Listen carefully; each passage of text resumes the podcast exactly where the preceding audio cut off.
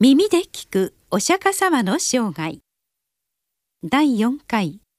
悟り。この配信は曹洞宗の提供でお送りいたします。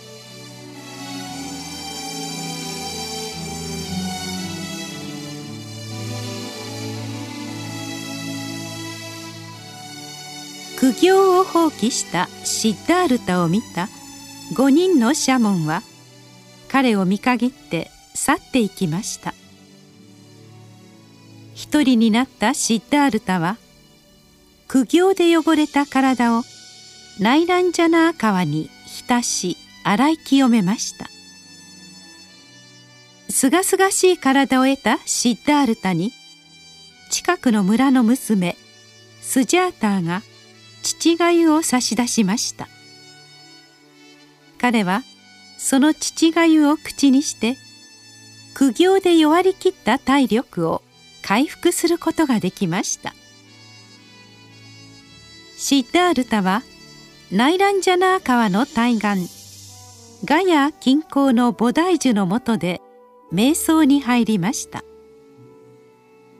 ここで入った瞑想はかつて二人の仙人のもとで行った瞑想ではなく青少年期にしばしば実践した瞑想にヒントを得たものでした。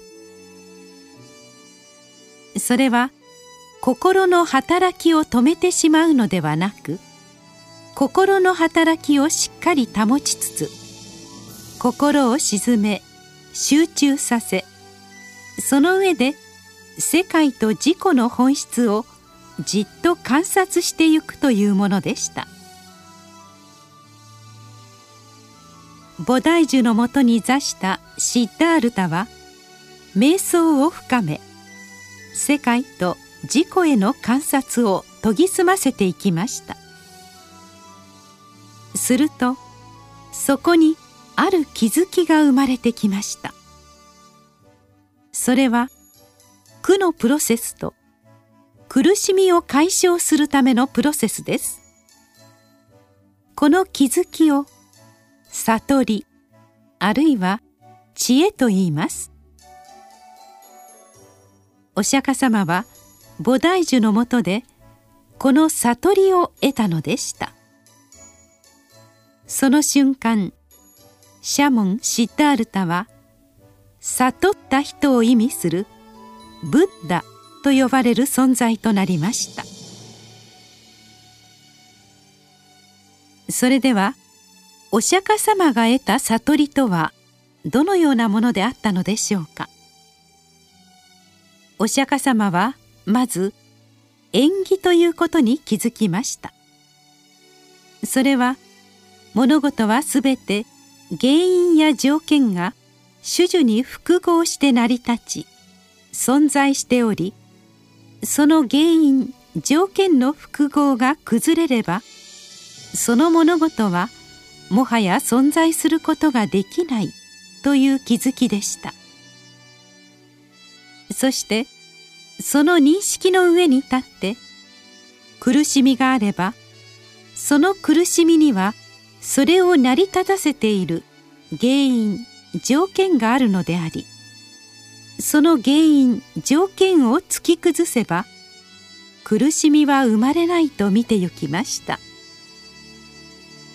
そしてさらに何が私たちの苦しみであるのか。その原因条件とはどのようなものか。苦しみを生ずることのないあり方とはどのようなものか。苦しみを生ぜしめる原因条件を突き崩すにはどのようにすればよいのか。と問いを巡らし試作を深めてゆきました。その答えとして見いだされたのが師匠体すなわち4つの聖なる真理と呼ばれるものでこの師匠体を見いだすことで悟りは完成したのでした。それはお釈迦様35歳の時のことでした。では死生体とはどのような教えなのでしょうか？それはまた次のお話